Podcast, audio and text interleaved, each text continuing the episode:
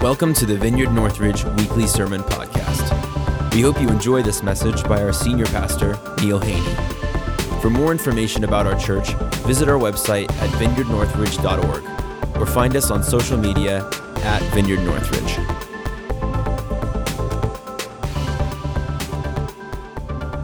It is a joy to be with you this morning. And uh, as we begin, I, I want to pray uh, the prayer out of Ephesians that Paul prayed for the, the church at Ephesus. It's a powerful prayer, and it really applies to, to what we're doing this morning. So let me pray for us. Glorious Father, give us your spirit of wisdom and revelation so that we may know the Lord Jesus better. And I pray that you would enlighten the eyes of our hearts so that we can know the hope to which the Lord Jesus has called us. Reveal to us the riches of Christ's glorious inheritance in the saints and his incomparably great power for us and to us and through us who believe.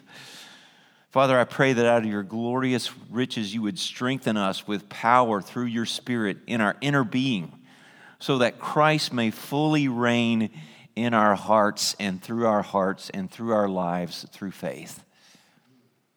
Father, we pray that we will become rooted and established in your love, that we might have the power together with all the saints to fully grasp how wide and long and high and deep is the love of Christ, and to know that love that surpasses knowledge. Oh Lord, this is the heart of my prayer. Please fill us completely with all the fullness of God. For you are able Father, to do immeasurably more than all that we could ever ask or imagine, according to the power that's at work within us. to you be glory in the church and in Jesus Christ throughout all generations, forever and ever. Amen. Amen. Yeah, hallelujah. Man, what a prayer. What a prayer. Lord, answer that prayer this morning. So, we're in a sermon series uh, an eight week sermon series. This is week seven, so we just have one more sermon in this series, and I'm really excited about next week. Next week is kind of like the climax, the pinnacle of this whole thing. And so please don't miss, if you, if you possibly can be here, I want you to be here to hear this.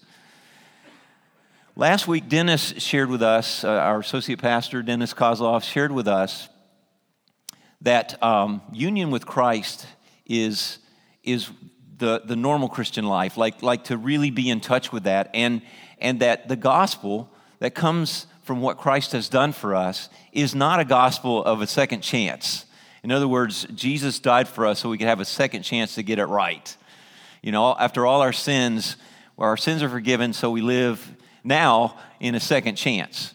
Because God, that, that's not how this, this is supposed to work. And it's also not just you know, Jesus did this for you, so out of gratitude for him, you need to go out and live your life in gratitude, you know, just always remembering what Jesus has done for you. And, and you know, Dennis said that basically that kind of, of living, uh, you can only go so far on gratitude, and then life just takes over.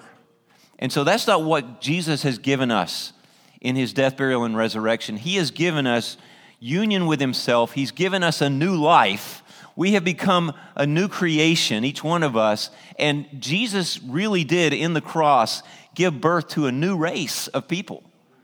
And I'm going to talk about the old race and how it became the old race, and how you and I are now a part of the new race, and how we're supposed to live this out in union with Christ. And so the gospel is about a new life, but the gospel is about union with Christ as our life inside of us, us and Him, Him and us, okay? So I was having my mor- Monday morning devotions. I, I get to l- have a little extra time on Mondays because it's my day off. And so I got up, you know, showered, got my coffee, got a little breakfast, sat down in my big fluffy chair in my room where I have my devotions, and begin to go through.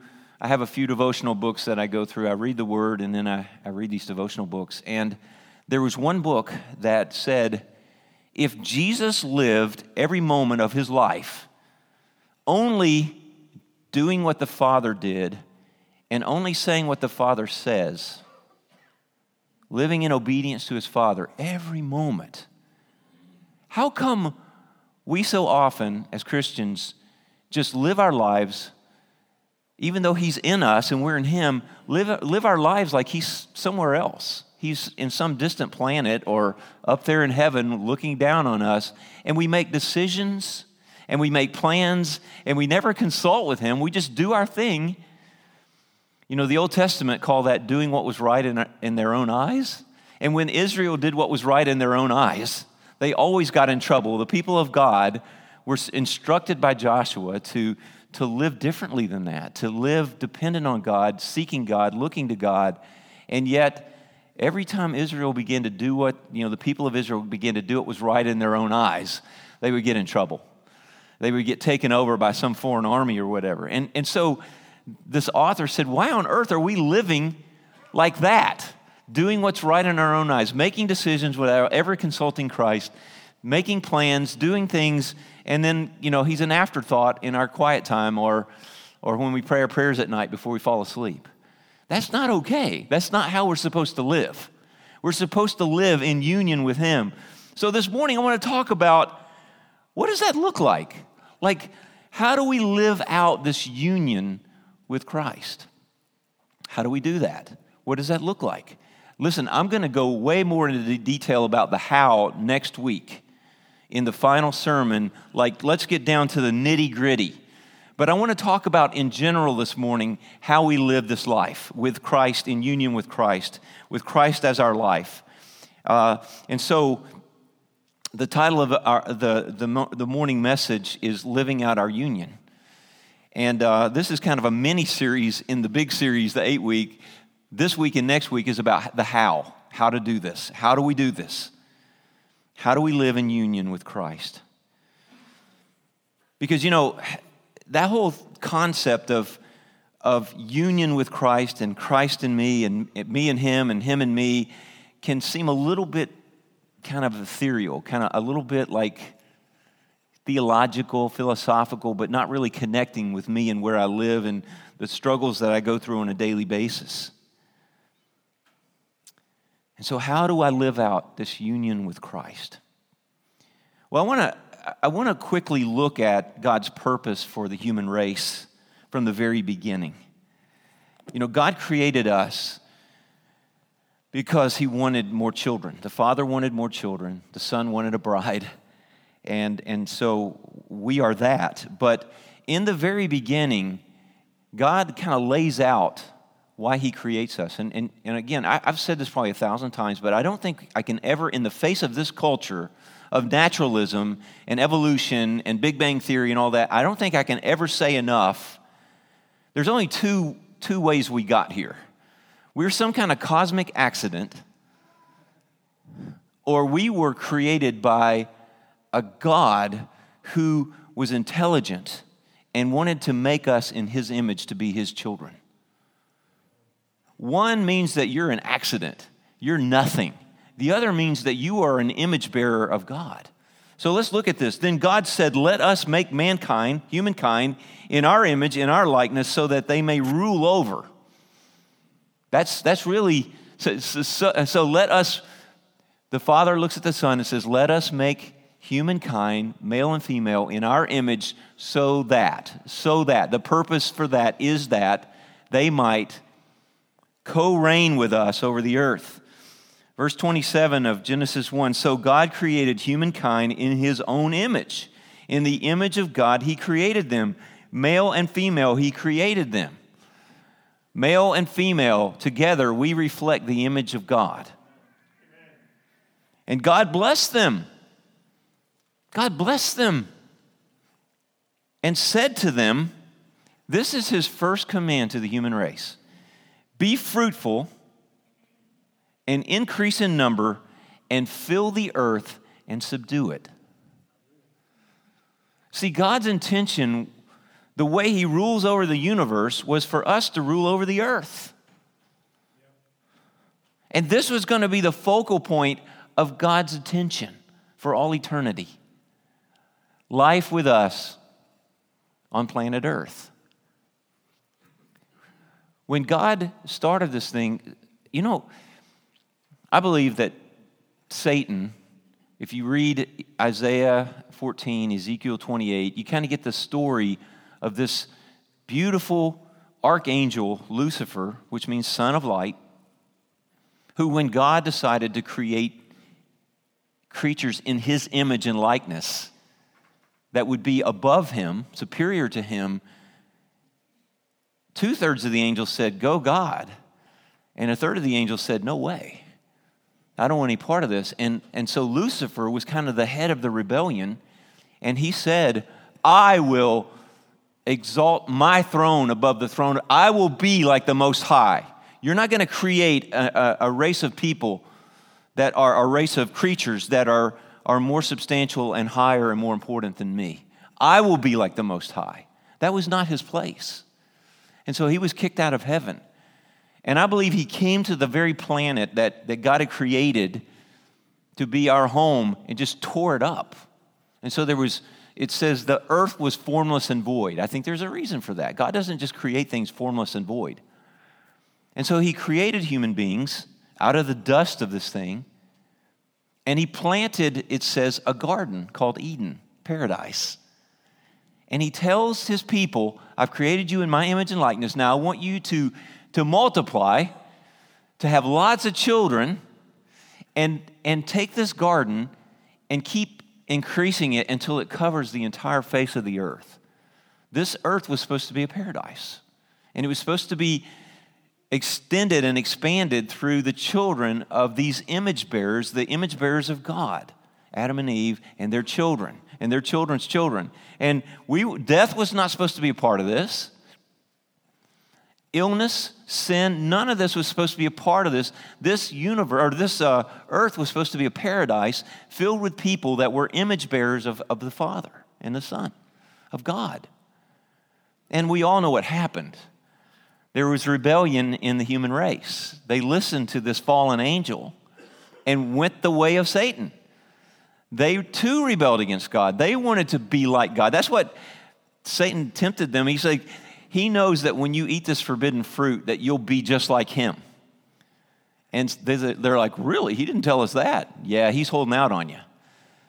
And so they, they ate and they, they spiritually died. And so adam gave birth to a race of spiritually dead people. See we, we, we're i mean human beings are in their soul they have a soul. We have mind will emotions and an identity that got distorted by satan and then we have a body. But we're born with a dead spirit because our first set of parents died spiritually. That's why Jesus tells Nicodemus if you're going to see the kingdom, you have to be born again. You have to be born of the Spirit. So, the human race became very, very distorted. Instead of, uh, instead of being image bearers of God, we began to look a lot more like sin and Satan. And by the way, we just, in, in our rebellion against God, we took the keys to the earth that He had given us and handed them over to Lord Satan. And you, you know, a number of times in John, it talks about how Satan is the Lord of this world, the ruler of this world. He says it over and over again. But he says, I came to destroy the works of the enemy, as the, the devil, and the ruler of this world will be cast down.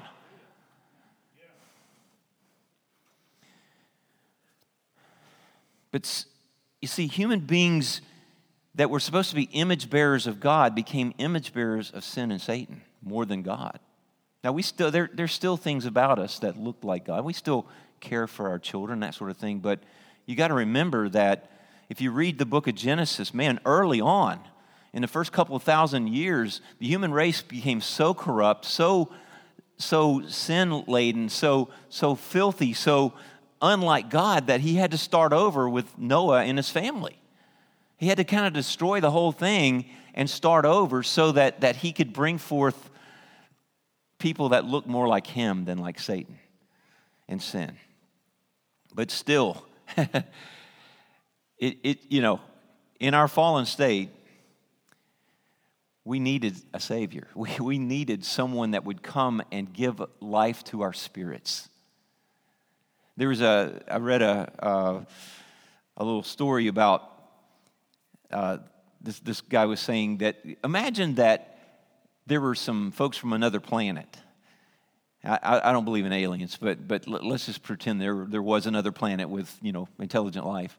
And they heard that God had made human beings on earth to be his image bearers, to, to, to be made in his image and likeness. And so they, they put together this, this spacecraft and they sent a delegation to earth and they landed in Baltimore. Now, I don't know if you've heard, I, just this week I heard statistics in Baltimore it's a city taken over by street gangs, it's a city taken over by crime. There were, I believe it was 738 shootings in Baltimore in 2021 and 340 something deaths or murders in Baltimore. And people are afraid to go out on the street for fear they'll be killed. Even in areas that used to be safe, they're afraid to go to the streets because they're afraid of drive by shootings and murders and muggings and all this stuff. Imagine the spaceship lands in Baltimore and they get out and they, they begin to, to look around and they're looking for these creatures made in the image of God because they want to see what God looks like. And they see, they see people sleeping on the street, just you know, dying with over, overdoses of drugs. They see street gangs fighting each other. They see they, all they see is violence and ugliness and drunkenness and and and death. And, and uh, you know, after a day or so, they're like, let's get out of here. This place is horrible. And on their way back, they're like, oh, I can't, I just can't stand the thought of going back and telling the people on my planet that God is horrible. Because they're the image bearers of God, and I don't, we don't like what we saw. You know, apart from Christ, apart from the spiritual rebirth, apart from having the Spirit of God come into us, Christ's Spirit come in and, and quicken us to life and begin to live spiritually uh, awake again and, and living like Christ on this earth, we're subhuman. We're not living the way we're supposed to live.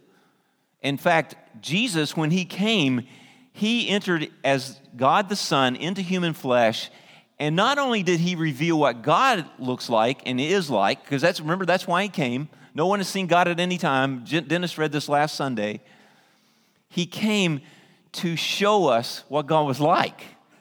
The word is the definition of God, the expression of God, the description of God, the the um, the unpacking, you know, like the revealing of God. That's what the word does. It reveals. The word reveals, it explains, it describes, it defines.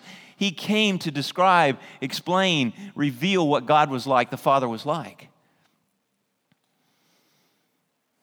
And he became also the one who would show us what real human beings are supposed to be like. He was the first human being to live as a human being, the way God created us to live since the fall of Adam. Did you realize that?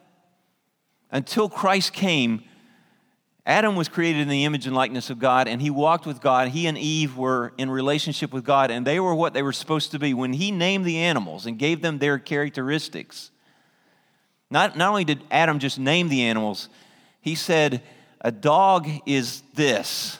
This is what it is, and this is what it's like. And it's friendly, and it's loving, and it wags its tail, and it's glad to see its master. A cat is like this. You tell it to sit, and it walks off. You want to pet it, it may let you, it may not. Dogs are just like, oh, yeah, oh, you know.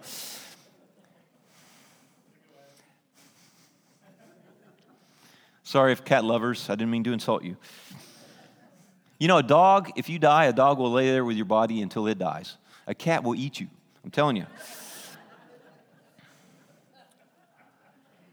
I'm serious. I'm not kidding. So we're living a subhuman's distorted image, spiritually dead, living like hell when we're really meant to be, you know, creating the image of God, spreading paradise around the earth. We're doing anything but spreading paradise if we live in the flesh, if we live in, you know, outside of the Spirit of God. So Jesus comes. He steps in into time and space as the first real human since the fall of Adam. And he's, he's here to show us what God is like and what we're supposed to be like. And he was so attractive. Man, tax collectors and sinners ran to him because they saw God.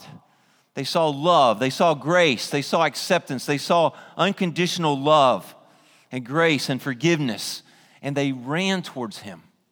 Man, I want, I want people to run toward me because I'm so much like Jesus. I, I look so much like God. And so Jesus came, he emptied himself of his God mode, where he could do anything he wanted to, and and, and he decided, I mean, he didn't decide. God the Father, God the Son agreed that he would come and live like we have to live. Emptied himself of his glory. He had to live dependent on the Spirit of God, just like you and me, and listening, watching, listening to, watching what his Father's doing, listening to what he's saying, and only doing those things in the power of the Spirit.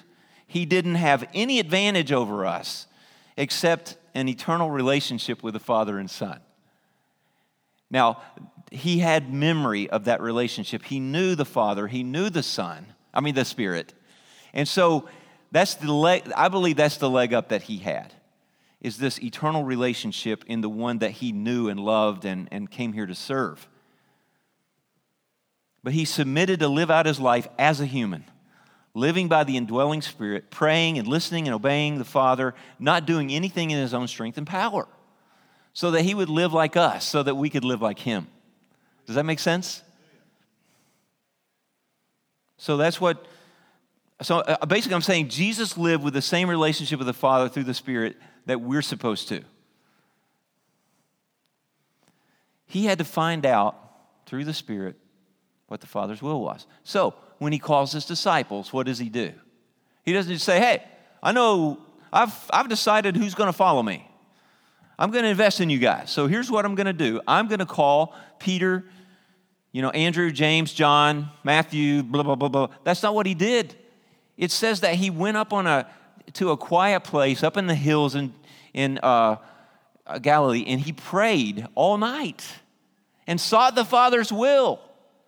And the next day he comes down and he calls his disciples to him and he appoints them as his disciples, the 12. You know, as I was thinking about sharing this, I was wondering, did he know that Judas was going to be Judas? You know, I, I don't know. But God, the Father, told him to call Judas, and he did it. He obeyed his Father. He didn't sit be like, wait a minute, Father. I mean, I, I agree with these other 11, but this dude, Judas, man, he, he's kind of he's kind of he's, he's got shifty eyes, a little shady. I'm not sure about this dude. You know, I have a little discernment here, and I'm not sure he's the guy. You know, he, he didn't do that. The father said Judas, he, he called Judas. You know, I, I think about the way Jesus lived. I believe when, when he was walking through Jericho, I don't know if he got this in prayer the morning before or it's as he was kind of observing what God was doing. He walked through Jericho, he walked through a crowd of people walked past everyone in that town and saw this little short guy up in a tree named Zacchaeus. And he walks up to Zacchaeus and he's like, Okay, all right, Father. Zacchaeus, come down because I'm supposed to go and have lunch with you today. And that's what he did. He goes to this tax collector. Now, you got to understand, this guy was the most hated man in Jericho because he was, not only was he uh, a tax collector, but he was collecting taxes for the oppressive Roman government.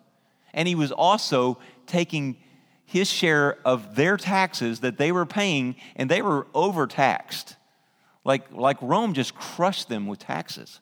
And he was skimming his 10% or whatever it was off the top to live a nice, cushy life off the, the blood and sweat and tears of his own people. He was hated. He was a criminal. He was an outcast. He couldn't go into a synagogue without being stoned.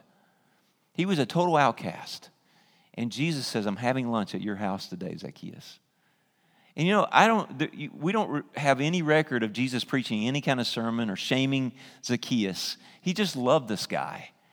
And during lunch, Zacchaeus, recognizing God in human flesh, recognizing the Spirit of God on this man was convicted. His heart melted. His hard tax collector heart melted in the presence of Jesus. And he stands up and he says, I repent of all that I've done. If I've cheated anybody, I'm going to give them back twice what I took. And I, am going to live a different kind of life. And Jesus said, Salvation has come to this house because this man too is a son of Abraham. But you know, I, I think that Jesus got that information. He got all that, you know, his, his interaction with Zacchaeus straight from the Father through the Spirit. Because he was living in dependence on him.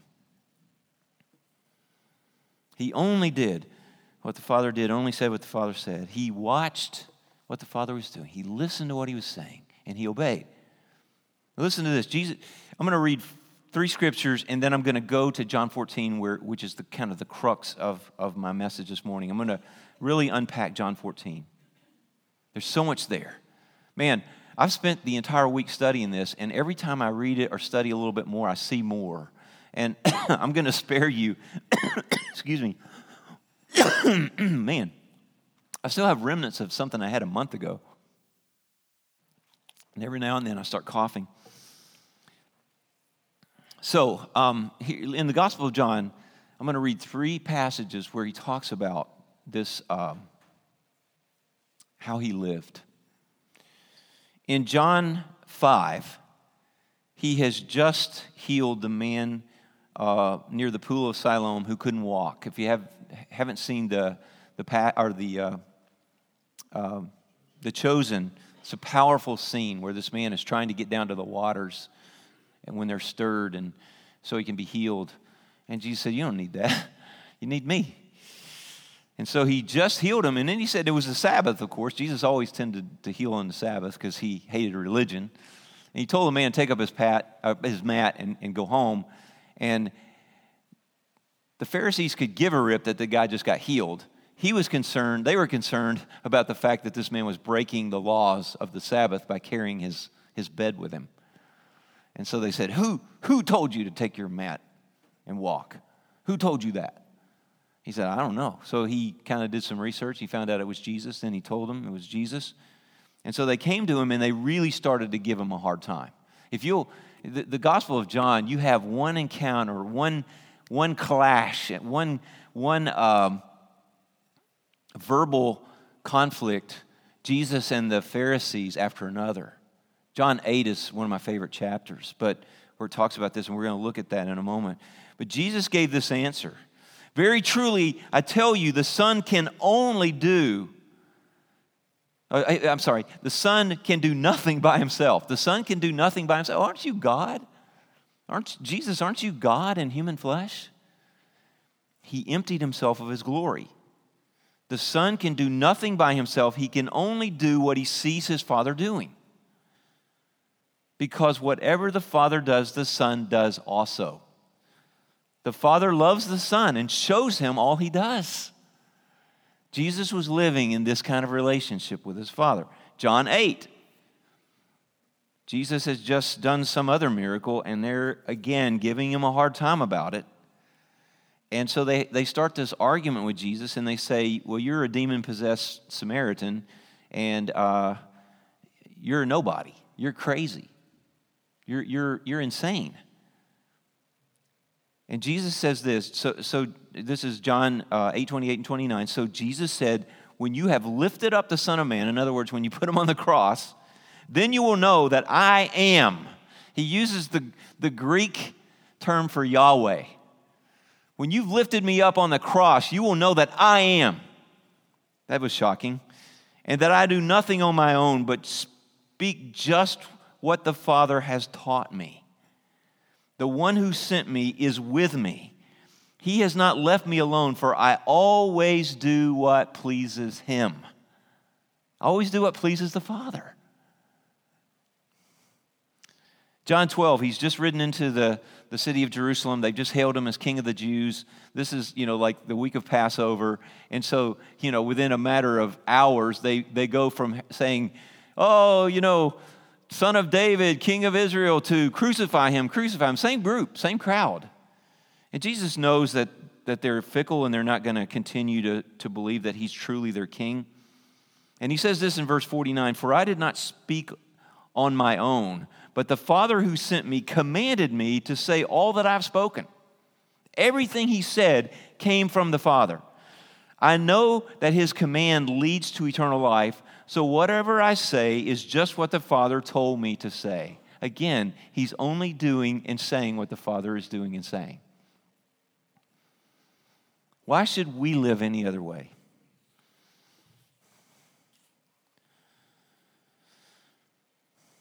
So let's look at John 14. What, a, what an awesome scripture, man. It, wow, th- this has got to be in my top three favorite chapters of the Bible. wow.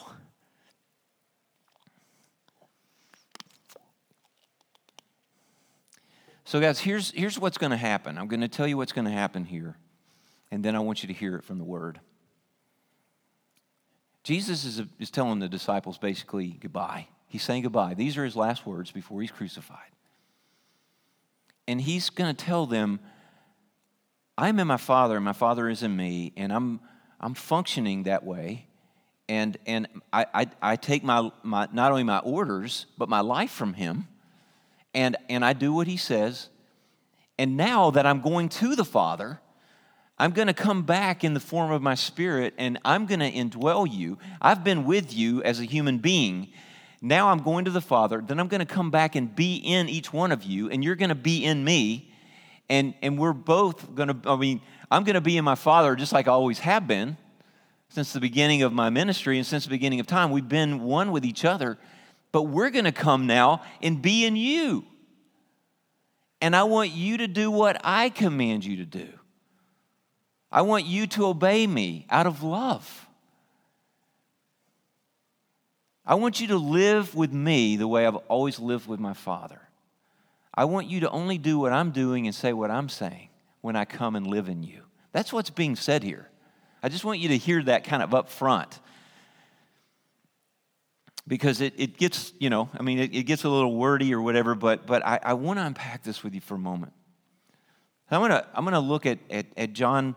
I believe I have this on, on the, I believe uh, Wes has got this for me here. I'm going to start with verse 2 because, you know, he's, he's just said, you know, don't let your hearts be troubled. Believe in God and believe in me. Believe in the Father, believe in me. Now, let's look at this.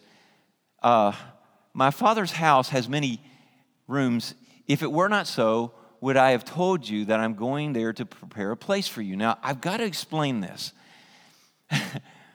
the word rooms right here, the King James Version sadly translates that mansions. So we've got a whole bunch of Christians thinking, I've got a mansion in the sky. When I get to heaven, I have my own mansion. That's not what this is talking about at all.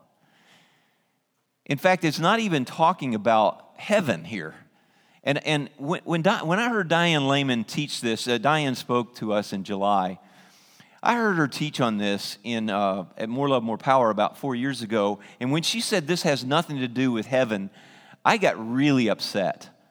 I'm like, what are you talking about? I, how many times at funerals have I, have I said that you know, God has prepared, you know, Jesus has gone away and he's up there making us some rooms and some, some dwelling places, and he's going to come and he's going to take us to live in these places that he that is not what this is talking about.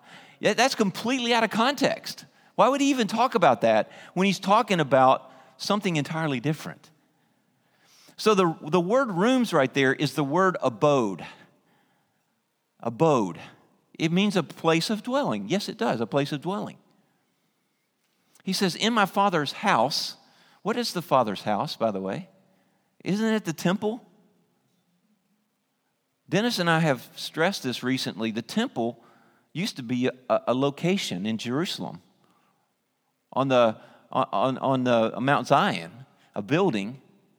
And Paul makes it really clear that you and I are now the temple of God. Like your body is a temple of the Holy Spirit. Now, at the time that Jesus is talking about this, this wasn't the case. He was the only one that had the Holy Spirit. The rest of the disciples were like, uh-huh, uh-huh. okay, Jesus, whatever you say. They had no clue. It wasn't until after Pentecost that they really figured this thing out. You know, Pentecost was like, boom. Oh, that's what Jesus was talking about. That's what he meant by this, this, and this, and this. They didn't have a clue before the Holy Spirit came at Pentecost, honestly. They were dummies. We know way more than they did until Pentecost. So, what Jesus is saying here, my Father has many rooms, and you 11, because Judas had already gone to betray him, you 11 are going to be part of those rooms. And he says a couple of different times, I have other people that are going to be these rooms too. Abode, a place of dwelling. You're going you're going to be a place of dwelling. For what? For God. Jesus was trying to get God inside of us. That's part of what the cross and the, the, the, death and burial and resurrection of Jesus was all about, bringing God into us. He's going to say this in a moment, but I got to make this really clear. He says, I'm going to prepare a place for you. Where was he going? He was going to the cross. He was going to die there, not only for us, but as us and with us. He took us with him so that on the other side of the resurrection, we could be filled with the Spirit. We could have God come inside of us and have His abode in us so that we could begin to live like Jesus and know what the Father was doing and what the Father was saying through Jesus, know what Jesus I mean, Jesus is taking His cues from the Father, and we're taking our cues from Him now. It's awesome. So He's going to the cross so that you and I can become an abode, a dwelling place for God to live. That's what's happening here not some pie in the sky mansion in heaven. Okay, please just forget that. And by the way, the word abode is the noun for the word abide, that's a verb. The word abide is used 11 times in John 15. The word abode is used twice in John 14, the chapter before. He wants to be our dwelling place, and so he wants to abide in us. To our, you know, we, he wants us to be our dwelling, uh, to be his dwelling place, and then we're he is our dwelling place and we abide in Him. It's that mutual indwelling thing. So he says this If I go to prepare a place for you, I will come back and take you to be with me, that you also may be where I am. And in a minute, he's going to talk about being in us and us in him. You know the, the way to the place where I'm going. You know the way. And, and they're like, nah, we don't know the way. What are you talking about? We have no idea what you're talking about. And Jesus says, I am the way. I am the way. Let's just focus on that. One. He says truth and life, yeah. But he said, I'm the way. You understand, it's, it's, it's, it's this union with me, it's this mutual indwelling that puts you in the place where God is and God in the place where you are. So no one comes to the Father except through me. If you really know me, you will know my Father as well. From now on, you do know him. From now on. From now on, from this point forward, you're going to know God. Up until now, it hasn't been the case. But I'm telling you, if you've seen me, you've seen the Father. I want to jump to um, verse 10. Don't you believe that I am in the Father and the Father is in me? So there's this mutual indwelling of the Father and the Son. The words I say to you, listen to this I do not speak on my own authority. See, he, he's emptied himself of his glory. He's speaking the Father's authority. Rather, it is the Father living in me who is doing his work. That is a crucial part of this text and a part of this message. I'm going to read that again. It is the Father, uh, I do not speak on my own authority. Rather, it is the Father living in me who, who is doing his work. Believe me when I say that I am in the Father and the Father is in me. Okay? Believe me. And then he says, Look at the works that I do. That's the evidence that the Father is living in me and through me because God is producing miracles through me. Verse 12 Very truly I tell you, whoever believes in me will do the works that I have been doing now, I, I, know that we always go to the next part of that and even greater works than these. I don't want to focus on that this morning. I've talked about that a thousand times. I want to focus on that first part. Whoever believes in me will do the works that I've been doing. Why? Why? Because when we believe in him, he comes and lives inside of us, and then we begin to do his works, like he did the Father's works. Does that make sense? We're to live with Jesus the way Jesus lived with his Father only doing what Jesus was do, is doing, only saying what Jesus is saying. That's how we're supposed to live. Now, that sounds impossible, doesn't it? I mean, when I was reading this on Monday about why do we do our own thing and, and, and live our own lives and make our own decisions and make our own plans without consulting. I was a bit convicted by that. Now, I'm trying to live that way, but I'm, I'm telling you, I am ADD. I have a very short attention span. Ask my mom. I daydream my, my way through first and second grade. I don't think I learned a thing except what the trees look like outside the window. I mean, I was ADD. I didn't know it. They didn't even have a definition for that when I was a kid. But I have a very short attention span. And, and, and I'm also a one tracker. Deb, you know, my wife gives me a hard time about this because she can multitask with the best of them. She can watch TV, sleep, do lesson plans, and something else all at the same time. I don't know how she does that.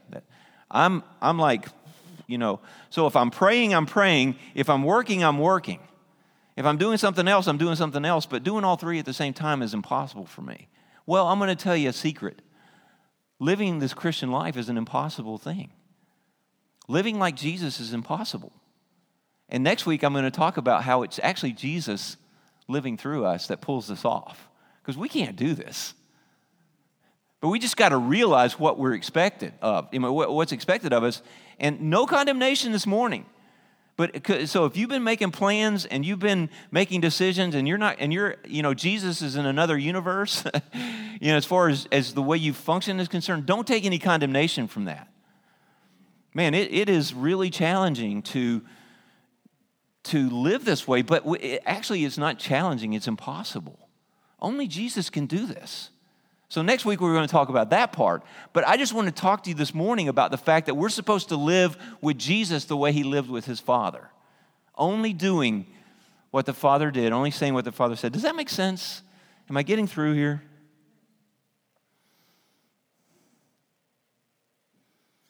So, where am I? Verse 11.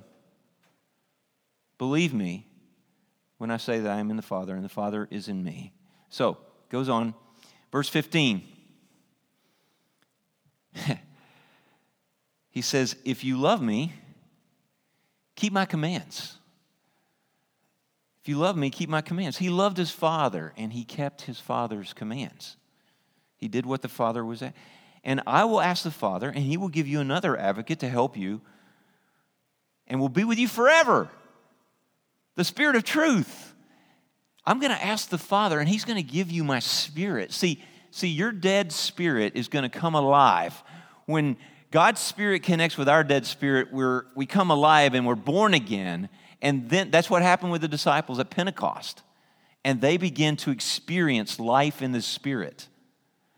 It turned Peter from a coward to a healer and to a, great courageous man that would stand before the same people that put Jesus on the cross and say, and they said, if you keep preaching the name of Jesus, we're going to kill you.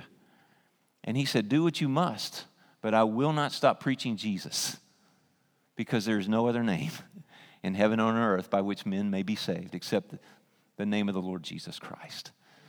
Coward to courageous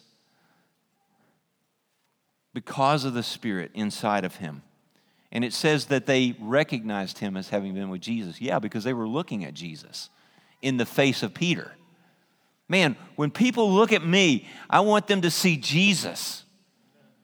When people look at you, I want them to see Jesus. That's why we're doing this. That's why we're talking about this. And so we live this life in, in union with Him, only doing what He's doing, only saying what He's saying. Now, let's, let's look at verse 17. Uh, okay, here we are. Look at the where it says, But you know him, for he lives with you and will be in you. Where was he right then? He, he lives with you. Where was he living with them? In Jesus. But there's coming a time where he'll actually be in you. And then he says, I will not leave you as orphans, I will come to you. The Spirit of Christ. See, the, let's don't parse out the Trinity too much here. He's going to send His Spirit, but it's the Spirit of God and the Spirit of Christ. I will not leave you as orphans. I will come to you. Before long, the world will not see me anymore. He's going away in the body. But you will see me because I live, you will live also. On that day, you will realize that I am in my Father, and you are in me, and I am in you. Now he's moved from just talking about him and the Father and the Father and him to now Him and the Father being in us. Oh, there's a game changer right there, see?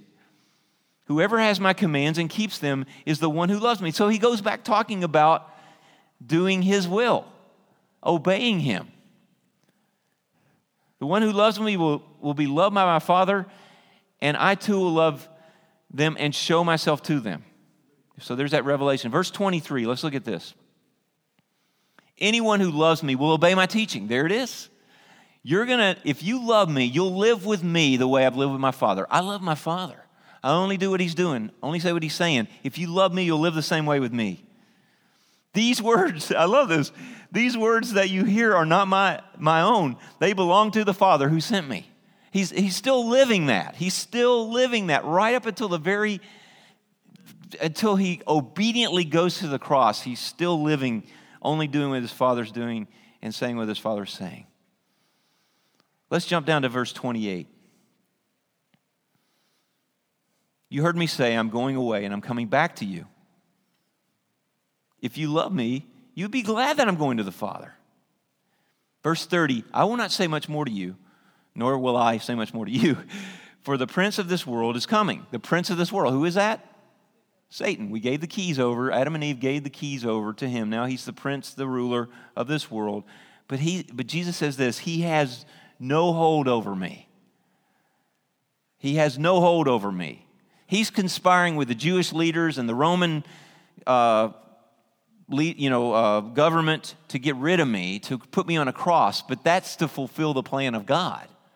This, his crucifixion, his death for us was determined by the Father and the Son and the Spirit in eternity past. But he comes, listen to this Satan is being used as a tool of God to bring about our salvation but he comes so that the world may learn that I love the Father and do exactly what my Father commanded me, which is to go to the cross and to die for us so we could live like Jesus. So we could look like Jesus and be like Jesus, so that we can gain our humanity back that we lost. And so that you and I can have the Spirit of God and live in obedience to Christ through the Spirit, so that we're no longer subhuman, so we're no longer warped images of God, and somehow we look more like sin and Satan than we do Jesus. With the Spirit of God alive in us, with the Spirit of Christ alive in us, with this union with Him and living our lives with Him, we now actually look like a real human being was supposed to look. Image bearers of the Father and the Son in the Spirit. You and I are supposed to look like Jesus. And we're also supposed to live like Jesus. Stay tuned, that's next week's sermon. As we obey Him, we can't do that in our own flesh and strength any more than He did it in His own flesh and strength. He did, He obeyed the Father through the Spirit, and that's how we have to live. And we'll talk about how that works next week. But have you heard me? We are to live our humanity, our image bearer of God humanity out through the indwelling Christ in obedience to Him, the way Jesus obeyed His Father. When we do that, we look like God and we become image bearers again of God's presence on the earth. Thanks for listening. We hope you enjoyed this message. For more information about our church, visit vineyardnorthridge.org or find us on social media at Vineyard Northridge.